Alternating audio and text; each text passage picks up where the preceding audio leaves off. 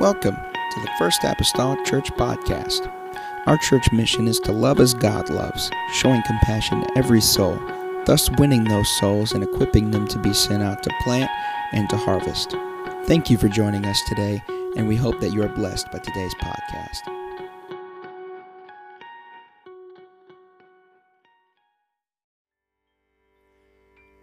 We're going to go and minister the word of the Lord here tonight. You said, Brother McGee, you all have already preached a sermon during all this. That's all right. We're going to go and minister the word. Amen. Oftentimes in scriptures, the teeing up of the moving of the Spirit, you know what usually followed it? Typically, pattern in scripture, Spirit moved, the word came. From the very beginning, the Spirit of the Lord moves upon the face of the waters, and God said, Let there be light. Let the firmament separate. Let, it's a common pattern in scripture. So, see, the easy thing for me would be just say, Let's go home. This will keep, and it would. But I feel like tonight I need to preach a second sermon. My second sermon. Turn with me to Genesis chapter number 12, and I'm going to read just one verse, but that's not all the verses I'll be reading. We'll start with one. And I told Brother Alex tonight, I said, hey, I'm going to use that over the ear mic tonight just because, man, I really liked being hands free this morning. I said, and after this is all said and done, we'll see whether or not that was a mistake. Amen. Genesis 12 and verse number 7. And the Lord appeared unto Abraham, or Abram. This was before the name change. Appeared unto Abram and said, Unto thy seed, let me preface, he's just made it, he and his family, to Canaan. They've just made, they've, they've traveled all this distance, all this way. By the urging of the Spirit of God, left Ur of Chaldees. They just got here. And the Lord appears and said, Unto, unto thy seed will I give this land. And there builded he an altar unto the Lord, who appeared unto him. Let me make it real concise here tonight. And the Lord appeared unto Abraham, and there Abraham built an altar. I am not going to say for a little while tonight, but I'm going to say for a while. I want to minister this subject. There's no substitute for altars. There's no substitute for altars. And I hope the Holy Ghost will help me here by and by. Amen. As we get into this night, there's no. Look at your neighbor and tell them that. There's no substitute. Shh. Shh. Man. Man, I feel the Holy Ghost.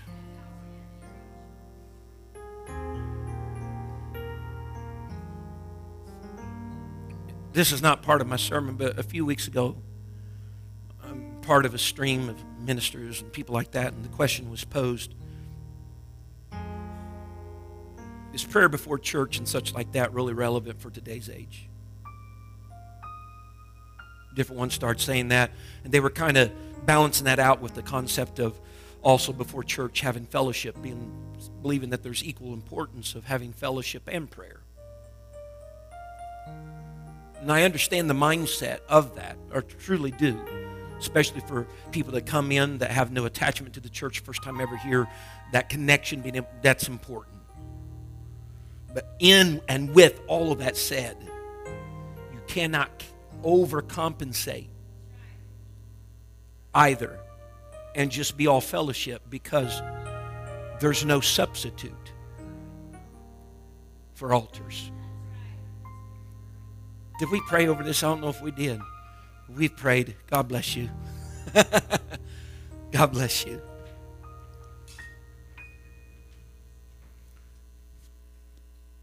Throughout Scripture of God's Word, as you turn from page to page, and particularly among the Old Testament patriarchs, and some even that came before the flood, like Noah, as we turn through Scriptures, it seems as though people build altars because God either prescribed that an altar should be built or that these people witnessed or sensed the presence of the Lord somewhere at a moment in time. And as a result of that appearance, as a result of that sensing of the presence of God, they built an altar. Such is the case of the first recorded built altar in Scripture that we read of in the book of Genesis, where Noah comes off that ark that he had been on for hundreds of days, a long, long time. He had been in the drift just along, the Bible says, for 150 days after the flood. And Noah steps foot off of the ark and he views in his panoramic view of the world, it lays in waste from the destruction of a very uh, destructive flood that had came upon it. And in this view of destruction of what has happened while he's been on the ark, the Bible plainly says that Noah builds an altar because evidently he sensed and he knew that God's presence was in everything that had taken place up to and including that very moment. That as Noah stepped on dry ground. Noah recognized the hand of God in redemption in this moment. He understood the hand of God even in a renewal in a olive branch that was brought from a dove to the ark. He understood renewal even among the destruction. And so the Bible says he built an altar. It is the pattern that we find over and over again in Scripture among the patriarchs. As in our text tonight, Abram no sooner made it to Canaan, amen, and traveled thousands of miles to get there, that here he is building an altar unto the Lord. Why? Because he witnessed God there. He experienced God there. And the Lord appeared unto Abram, and there builded he an altar unto the Lord who appeared unto him. Notwithstanding, it doesn't stay with Abram alone, but his son Isaac, the Bible says likewise, builds an altar in response to the presence of the Lord. Genesis 26 recounts verse 24, and the Lord appeared unto him, meaning Isaac, the same night and said, I am the God of Abraham thy father. Fear not, for I am with thee and will bless thee and multiply thy seed for my servant Abraham's sake. And he builded an altar there and called upon the name of the Lord and pitched his tent there. And there Isaac's servants digged a well. Isaac built an altar because he had a encounter, witnessed the presence of the Lord in this place. Then his son, amen, Jacob likewise, the Bible says, was commissioned to build an altar. And it simply wasn't because God just wanted one there, but it's because God had appeared to him there, and it was a place that was marked by his presence. Amen. Whenever God told Jacob to build an altar at this particular region of the land, about 21 years earlier, Jacob had been in that same place. And guess what? He had a God encounter. He had witnessed the presence of God and the power of God. And so now 21 years later, God is commissioning him. He says, I know you set up a stone 21 years ago as kind of a makeshift altar. He said, but I want you to go back there now and I want you to build it according to Genesis 35 and 1. And God said unto Jacob, Arise, go up to Bethel and dwell there and make there an altar unto God that appeared unto thee when thou fleddest from the face of Esau thy brother. Again, he had appeared to him there. And so the altar then was a testament of God having met a man at a location, at a place, at a coordinate. Moses, we see it in scripture, Joshua, the children of Israel, there is war that's going on between them and the Amalekites at a place called Rephidim. And the Bible says that God came down in that moment moment while Moses and Aaron and Hur were, uh, uh Hur were up on the mount. Aaron and Hur upholding the hands of Moses. And as long as his hands were in the air, he, they were discomfiting the Amalekites. And Joshua's out on the field and Israel's out there fighting. And the Bible says in all of this scenario that God spoke to Moses and instructed him about writing the events in a book of how Aaron and Hur upheld his hands in the air until they overcame the Amalekites. And the Bible then says these words, uh, amen, upon the appearance and the voice of God to Moses, and Moses built an altar there because he had had an encounter. It was though the altar was like a testament and a witness that God has touched this spot. God has spoken in this spot. God has encountered this very place. Gideon in the book of Judges, the Bible says that Gideon and the Israelites are enduring seven long years of Midianite oppression. And here's Gideon doing, and I spoke about him a little last weekend. Maybe he's in my spirit. I don't know. Amen. But he is doing what he can to get by during these oppressive years. And at length, the angel of the Lord comes and begins to speak with him. And Gideon has conversation with this angel of the Lord. And when he finally realized, he at first we got to understand, Gideon thinks he's just talking to another individual, just someone else out there. But then the epiphany, the moment takes place. He realizes that he's been talking to an angel of the Lord, which is usually typical of being God himself. And the Bible says when he realized that, he built an altar there unto the Lord because God spoke to him. He had conversation. He had an encounter of God. And so since that is the pattern and that is the picture from Noah throughout the patriarchs and even beyond, we understand tonight then by God's word. Altars then historically then have become indicators of where God has been or where God presently is. They are the demarcations of his presence. They are the emblems of his desires to connect with mankind. They are the trademarks of his whereabouts. If a person seen an altar, you knew what they knew? God's been there. If they seen an altar, do you know what they knew? He's either been there or he spoke there or there's been a visitation there, or he prescribed one to be there if somebody witnessed an altar. Someone say amen. And if the association of altars is that, then I propose to you tonight that there is a different type of association. And just walk with me here for a little bit. There's a different type of association with cities early on in the scripture. I know oftentimes we go back, you know, Brother McGee, you got to go back to Genesis and you got to trace it forward to Revelation. Well, welcome to the club. I mean, I know we oftentimes go back there, but we got to we got to trace it in order to see the idea and the comparison that is here that's that's that's happened at the original plan and where it's been fallen from. The Bible tells us that God placed the first family, of course, in a garden eastward in Eden with everything that that man and that woman would perceivably need in order to live a good life. They had the food that they would need. They had the, well, there's four rivers that come out of Eden. Amen. They have the water that they would need. They have the care and the responsibility of caring for the trees. They, they have the amusement, if you will, of all living creatures. Adam even has the, the great privilege of naming them, but uh, you imagine just all of the living creatures around you. They have the amusement of the living creatures. They have each other's company, Adam and Eve, but ultimately what they had was the interaction with the presence of God in that place.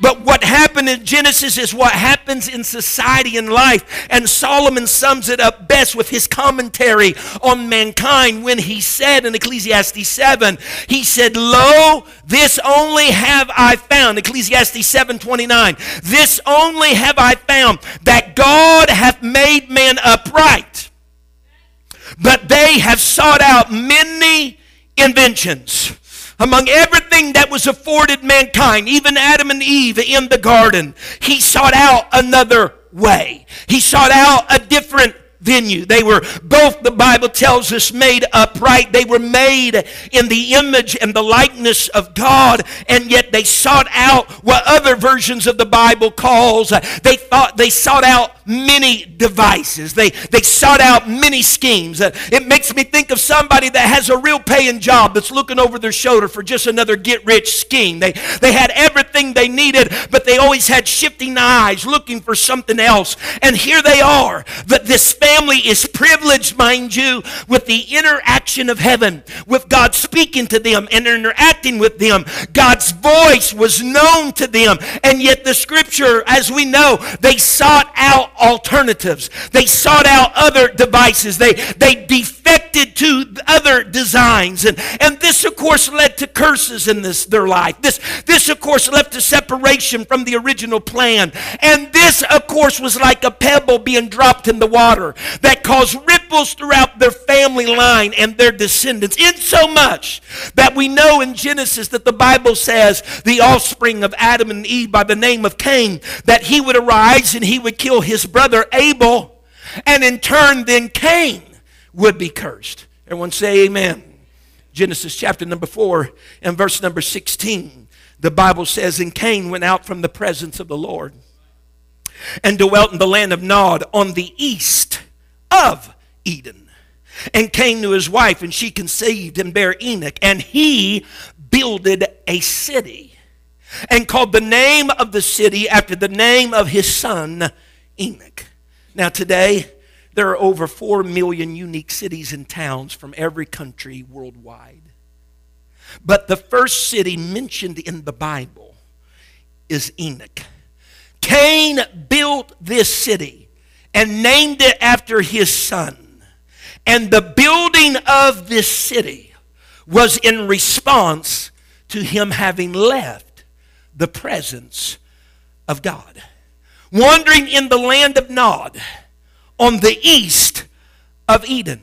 Sister Malin, originally God had placed them, the family of Adam and Eve had placed them in a garden eastward in Eden that God had planted. And one generation removed from that, now we have Cain that's found in a city on the east of Eden that he has built because other things were sought out. Is everybody doing all right?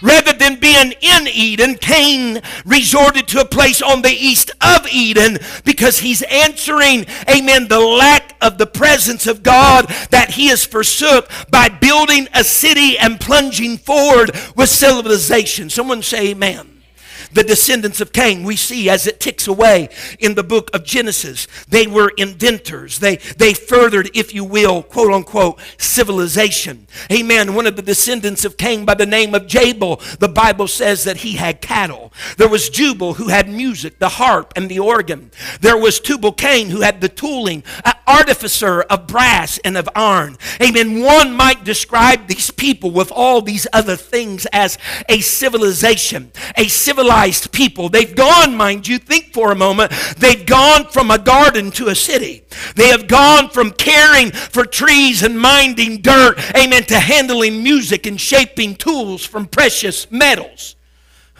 They're civilized. Cain's line, amen, has introduced a people to be perceived higher in a standard of behavior than those that were before them because that's what it means to be civilized an enlightening of a people to a higher standard of behavior. Yet this city and that which follows are nothing more but a response of man who has left God's presence. This perceived higher standard of behavior, amen, leaves God out of the mixture. God's not a part of the city, it's without the design of God. All these things, might I tell you, and please just follow me here tonight the music, uh, the tooling, uh, the shepherding, all of this was nothing more but substitutes and inventions for leaving God's presence. He says he left the presence of God and he built himself a city. Someone say amen. Stay with me, all right? Hopefully.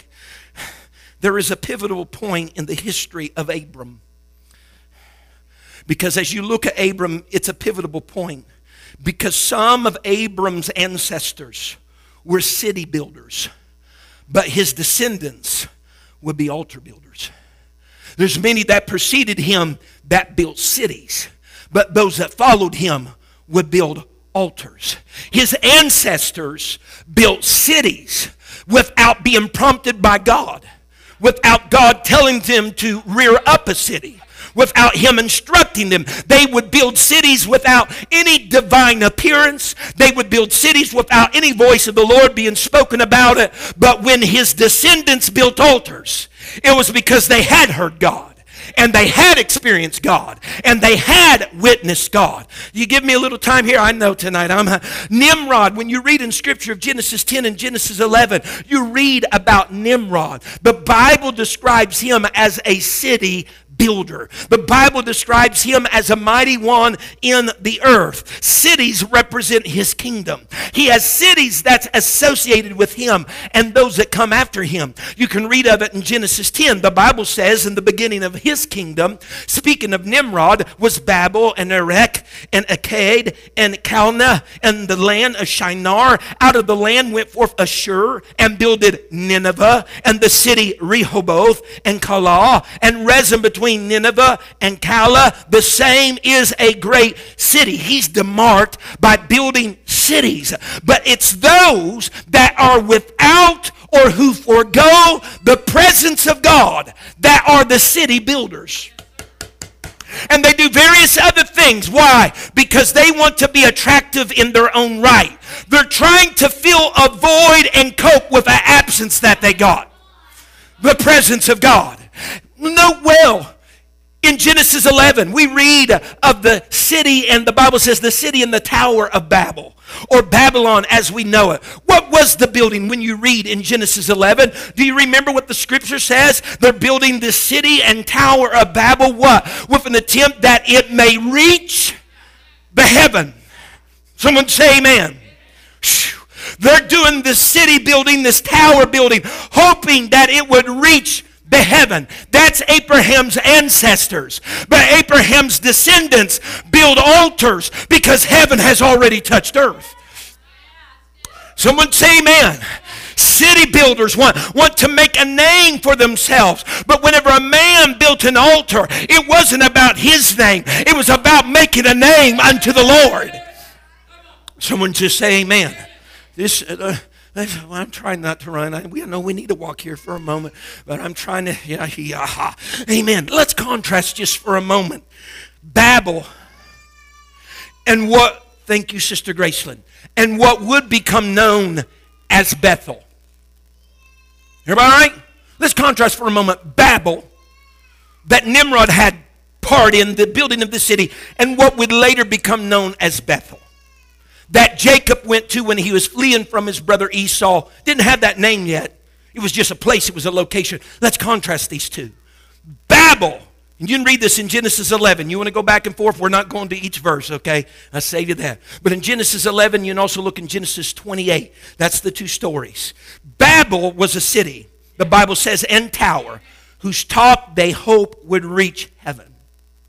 Jacob's first dealings with what would become known as Bethel, he describes it just as a certain place, this place, and at that place he had a dream of a ladder or staircase that extended and reached to the top of heaven.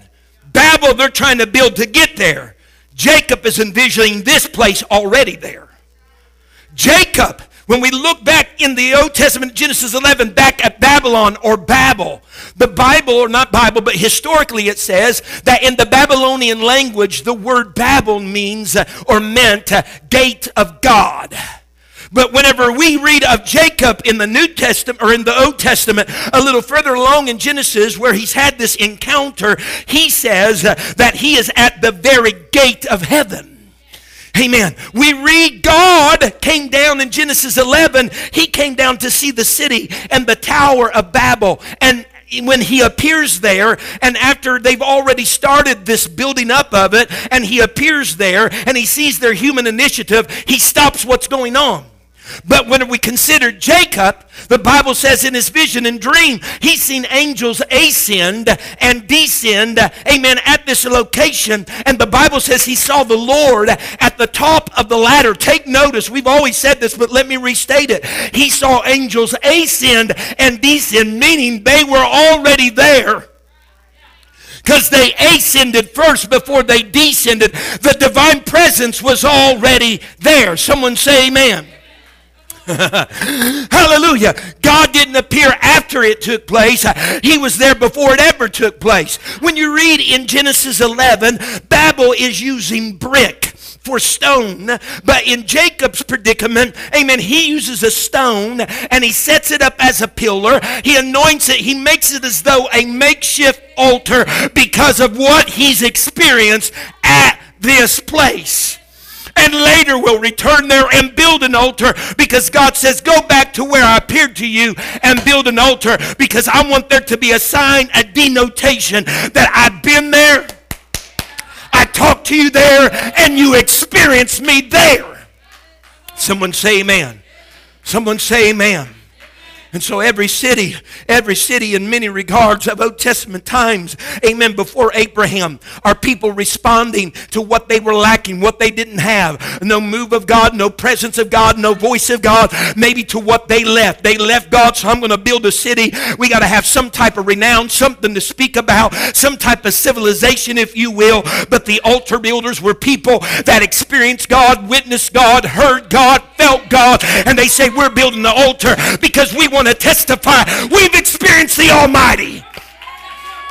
Can I say this tonight? That an altar in the church and an altar at the home and an altar at the job is nothing more but a testimony that I've experienced God at that church and I've experienced God in my household and I've experienced God on the job. God's presence has been in those places. It's been a meeting place of the divine with the natural. It indicates to whoever sees it that somebody can meet God there because the altar builder did. Someone say amen. Am I doing all right? Because it's a sad day when homes and churches don't have altars. I'll go a step further. You say, Brother McGee, we have an altar. Yes, it is. Let me go a step further. It's a sad day when homes and churches don't use altars. Because that altar denotes God has moved there. Someone's experienced God there. And we're all this sometimes very afraid and backward. Oh, go to the altar. Yeah, go to it. Because it's the indication his presence has been there. He has spoken there. Someone's had interaction with the divine. Every altar depicts that. Amen. And I want to acknowledge God's presence, don't you? Amen. I want to realize His presence as it was in here tonight. You know what someone should do before they leave this place? Build another altar that says, I've heard from heaven right there tonight. I felt the presence of the divine right there tonight. And so, like Jacob, sometimes we got to shake ourselves because when he awoke, he shook himself and he discovered that the Lord was in this nondescript place where he was, and he admits, and I knew it not. Yet when he realized it, he says, I'm going to set up a stone just as a makeshift altar because he's here. And I didn't recognize that when I first got here. Someone say, Amen. I don't doubt tonight that our lack of altars places is not because God has never shown up, because I believe He has. But perhaps our lack of altars indicates, like Cain, we've left His presence. It's not that we ne- it's not that Cain never had it. It's that he, he left what he had. Or perhaps we are like Lot when given the choice, and I'm talking about the Lot and Abram, the, the, the, the, family origin there that come to Canaan. Perhaps we're like Lot, that whenever he's given the choice of all the land that stood before him, Abram said, Lot, you choose what you want to, and I'll take the other part. The Bible says Lot looked out through all the land, and this is the word of God in Genesis 13 12. The Bible says that Lot chose, look at me now, he chose to dwell in the cities of the plains. Whereas whenever that, he said, You can have your cities. The Bible told Abram, He says, Climb up, Abraham. Look to the north. Look to the south. Look to the east and to the west. Look at all this land. Where your feet touch it, I'm going to give it to you. And you know what the Bible says? Abraham didn't seek a city, but rather he built an altar right there because God had spoke to him there. He had witnessed the presence of God, and he continued to build altars all along, not ever building a city, but looking for a city whose builder and maker was God. Yes! Someone say amen. See, the danger of building cities instead of altars is that it gives way listen to me, it gives way to building pseudo altars, false altars, to deities that never spoke to people, that never touched earth. The Bible recalls that Gideon built not only one altar because God appeared to him, but he built another altar because God asked him to. The Bible says God wanted Gideon to build another altar. He says, Gideon, build this altar, but in doing so, I want you to tear down your father's altar. Because your father's altar is built to a pagan god.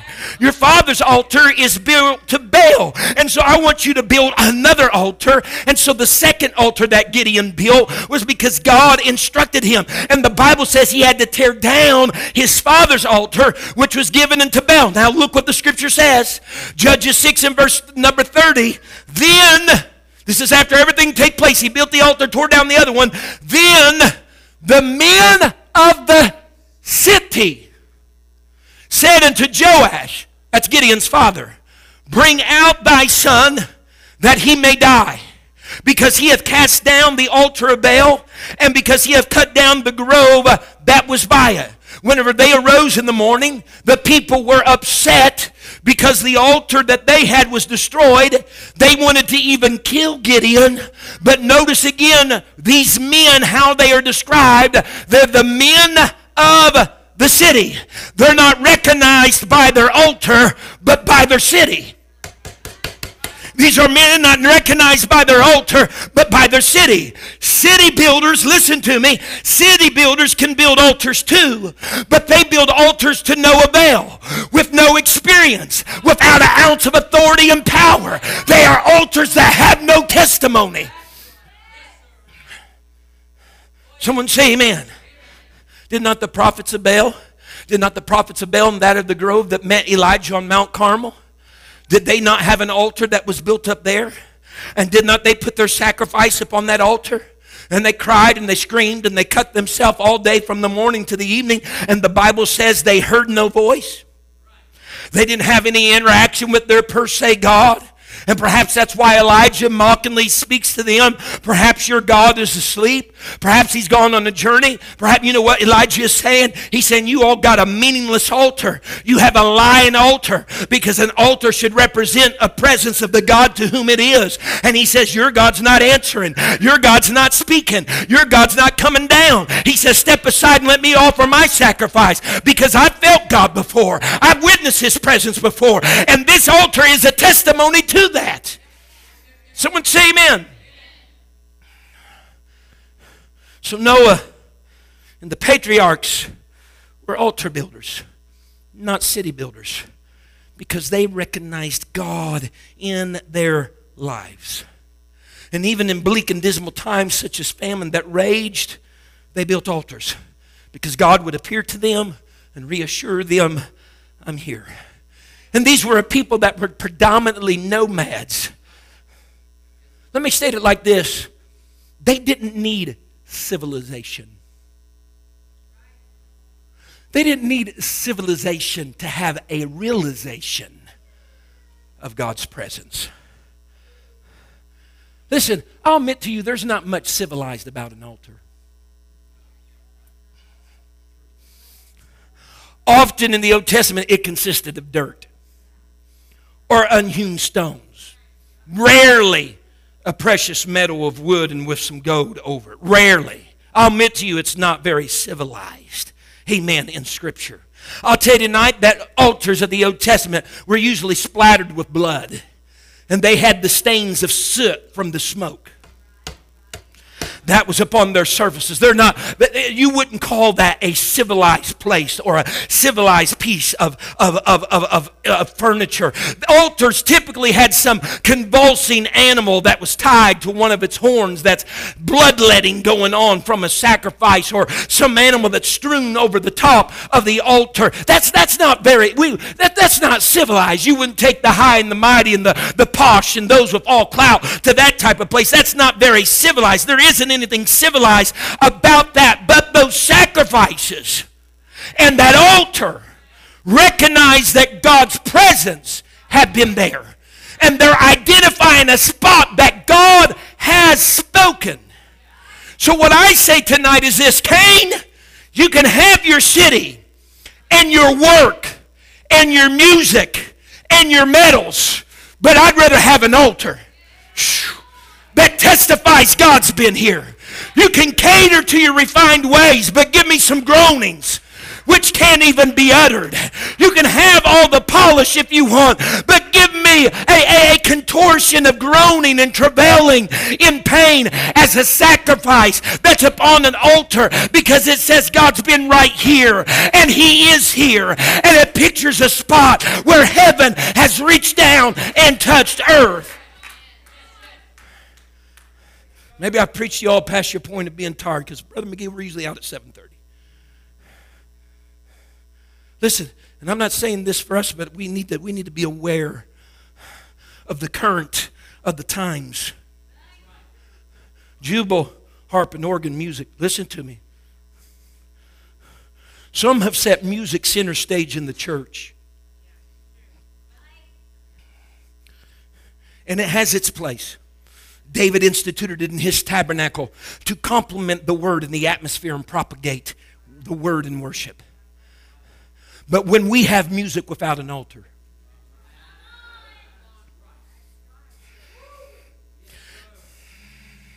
when we have music without an altar, we're stationing ourselves outside east of Eden. When we have music without an altar, we're doing nothing more but entertaining a mixture without the distinction of God. Well,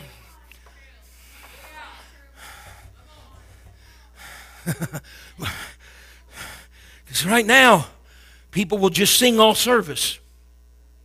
And that's all there will be for several services in a row.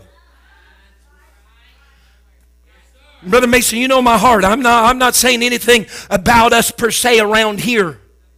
But if all we're singing is for euphoria, hype, huh? To somehow affect the emotions of people, and we don't visit an altar, it's the altar that indicates His presence.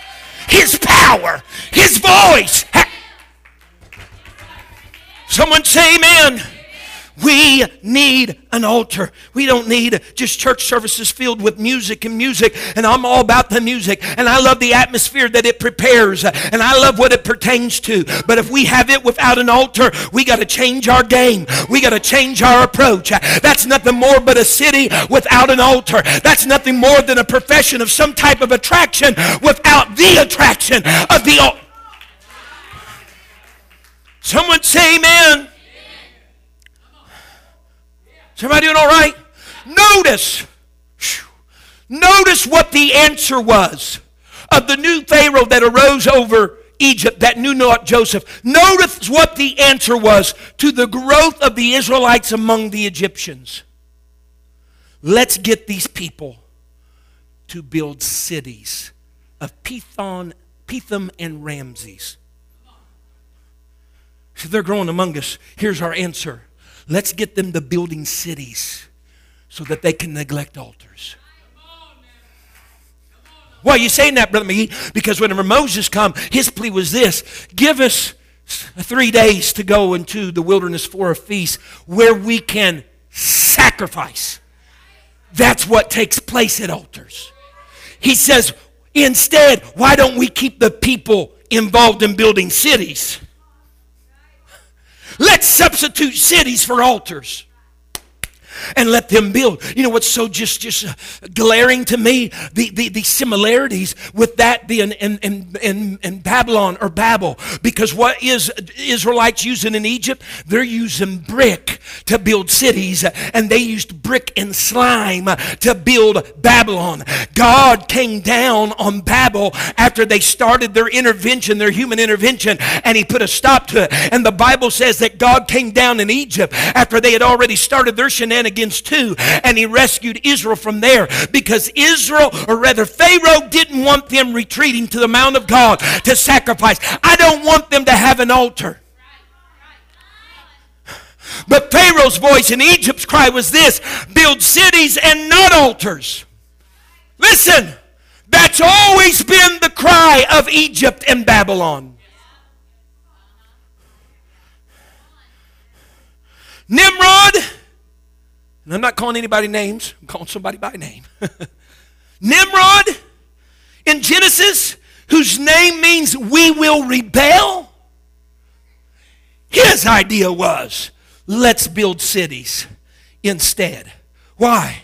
Because I don't want to recognize, I don't want to recognize God. I don't want to fall under the authority of God because my generation and those of my lineage, we have left the authority and the presence of God. Listen, folks, the spirit of Babylon has not left the world today. And I'm sure that'll be spoken of in February when we have our end time prophecy. The spirit of Babylon has not left the world today, and it's always been in, in, consistent opposition to the Lord because the spirit of Babylon and the Lord are two diametric different things. One centers around cities and another centers around an altar. The subscribers of one worship, the Babylonians worshiped the heavens, but those that are servants of God worship the God of the heavens. And all the men of faith that we read about, they built their altars of sacrifice and they worshiped the Lord for what purpose? So that they would call upon the name of the Lord. Noah did it, Abraham did it, Isaac did it, Jacob did it. Why? Because all altars point to the cross of Calvary. Altars were the place of sacrifice. The cross was an altar. Stand with me. Because an altar has two primary meanings throughout Scripture. One meaning is a lifted up high and ascending place. Did not John testify? Christ said, If I be lifted up from the earth, I'll draw. The cross was an altar in that respect. The second definition of an altar that carries Hebrew thought is this is that an altar was a slaughtering place. Jesus was the lamb slain there at Calvary, indicating the cross was an altar. Musicians may come. Say, Brother McGee, what is the significance? I believe the significance is this. If from the very beginning, altars have been the trademarks of His presence, and if from the beginning they've heralded the notice of Him having been somewhere, and if from the beginning they've signaled a place where his voice has spoken, then the cross, Brother Fred, could only convey one thing God had visited the world, and the world had heard his voice, and he had appeared to them in the likeness of Christ Jesus. And with that in mind tonight, I declare that there is no substitute for altars. Sometimes as a church, we want to get too civilized. We want to get too civilized. We want to have all three buttons buttoned on our three button suit. We want to have our tie properly placed and don't forget don't forget the pocket square and we want to give our golf clap religion because we're civilized Christians.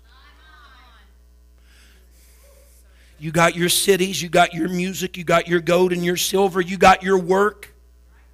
Oh, yeah, you have your work that identifies you as a grand person in the society of wherever you're at. You're civilized. But I'd rather have a thousand altars bloody altars, soot stained altars that testify God's met me here. I've heard the voice of God here. I'd rather, I'd rather than you have your tie all straight, Johnson, that you would be moaning over an altar. That indicates God can be found there. I'd rather than your prissy hand clap that your hands are all over the place. Why? Because this is where God's visited, this is where God has talked, and this is where God, other people can meet God. I'm opening the altar tonight. Just a couple steps here in the literal sense. But you know what I realize by this right here tonight, Brother Fred? This is an emblem to me that somebody's repented here. Somebody has spoken other tongues here. This, this is here as a testimony. This is here as a testimony. This is not a place that lacks presence or have never been touched by presence. This is a place that's experienced it. And I'm telling you tonight, as we journey this week, every night, we're gathering together, not as city builders, but altar builders. That's erecting a structure for the community of Mount Carmel that says God's presence has been felt there and God's voice has been heard. Honey, 2007 was it the year that someone ate pizza and woke up and seen an ad in the paper and said, you know what, why don't we just move to Mount Carmel? No! Somebody heard the voice of God and says, go build an altar. In Mount Carmel. I'm all about our community endeavors, and we need those, but it's not for product of replacement. There's no substitute for altars.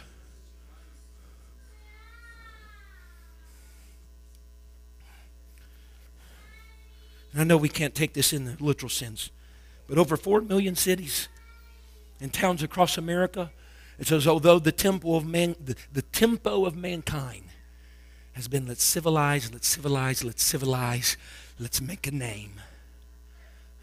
And what God ultimately wants to happen in the earth is for his name to be known. How's it happen? Somebody building an altar.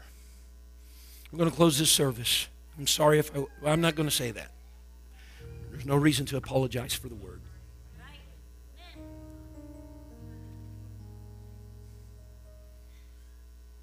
We have experienced the presence of God. I don't know if you realize it. We've experienced the presence of God in this place tonight. And it would be remiss for us to leave with not putting a few blocks and dirt together of a representation of an altar. Abraham said, He appeared unto me. I built an altar. Isaac says, He appeared unto me. I built an altar. Jacob says, I had, I had a interaction with him there. I built an altar. Tonight, will you take some time before we go home and just construct an altar? That's a testimony to what's happened around here tonight. I'm asking somebody that you won't live your life with altarless, altarless homes. You hear me? You won't live your life with altarless homes. You won't go to a job that is altarless. We need God to appear at the household. We need the voice of God on our work site. Oh, Brother McGee. Yes, Brother McGee. You've heard me a thousand years ago, years ago, Brother Mason, and this is a long time ago for you and I. When we worked at Imgees, this man used to do that. I did too. We were working on that line, and I was working on the Arby's line with Arby's roast beef late at night. It was just like paste that went into a bag. I threw it in, we put it in the bags. It came out of a nozzle. Man, me and this uh, African American guy, we had it down to science. We could fill a bag in 13 seconds. Man, it was it was quick work. I probably couldn't do it now. My, my fingers and stuff probably would lock up. I remember there was a lady on that line that night. She was talking about some things concerning her children and God. I'm, I'm the preacher on the line. I'm feeding everybody what's coming down the line, actually. She said some things, and the Holy Ghost came into that night, empty, dark, musty place, stunk. And as I began to speak to her about God, tears trickled down her face. You know what happened? The Lord appeared. And I decided that night, I got to build an altar right here. Oh, Brother McGee, oh no. We need altars in our workplaces. Testimonies that He's come down Honey, as I told you this morning, whenever I was in Walmart doing grocery shopping, I'm standing over by the eggs and I felt the presence of God and tears started to fall down my face because I was concerned in all this, this prophecy revival thing. And I'm telling you, it happened. I was standing there in the corner and I began to look out. And whenever I looked to my left and my right and I began to see people, I seen souls concerning the end of time. Man, I felt his presence. I had to build an altar and let people know. I want every individual in the world to know that they're just in an arm's reach of where God has spoke. That they're just in an arm's reach where God has appeared. They're I don't want to be civilized. I don't want to build cities that testify to no God, no presence, no power, no authority. No, I need an altar tonight. These altars are open. I wish someone would put some dirt together, some unhewn stone, something tonight. Make some type of altar this evening. Make some type of altar this evening. God, God, you might be frequenting an altar you've been at before and you're going back to it tonight. You're coming up here again tonight because you know what you're saying in the back of your mind? God's met me there before. I've heard God's voice. I've heard God's voice at that altar. It's a testament, a sign to me that it's been there before, perhaps still is. I'm going to go there because I know, I know that's a place where someone has experienced God before. Maybe even you have experienced God. Sir or ma'am, there is no substitute to that. There is no substitute to, to that. Oh, let's call upon the name of the Lord right now.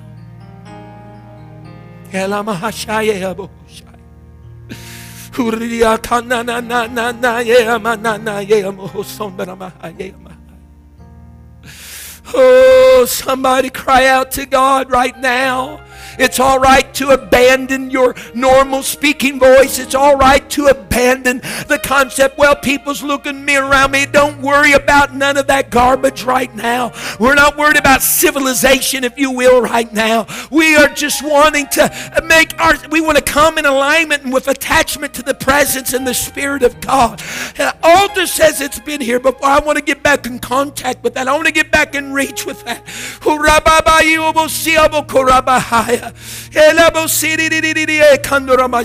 Come on, somebody. Lift your voice. I know whatever hour it is, who cares? Some of you, I know you got to work. Some of you don't have to work. But there's nothing more important than the altar business we're attending to right now. Right now. Thank you for listening. If you would like more information about our services and activities, you can find us on Facebook, Instagram, and Twitter with the username FACMC. Again, that's FACMC. Thank you and have a blessed day.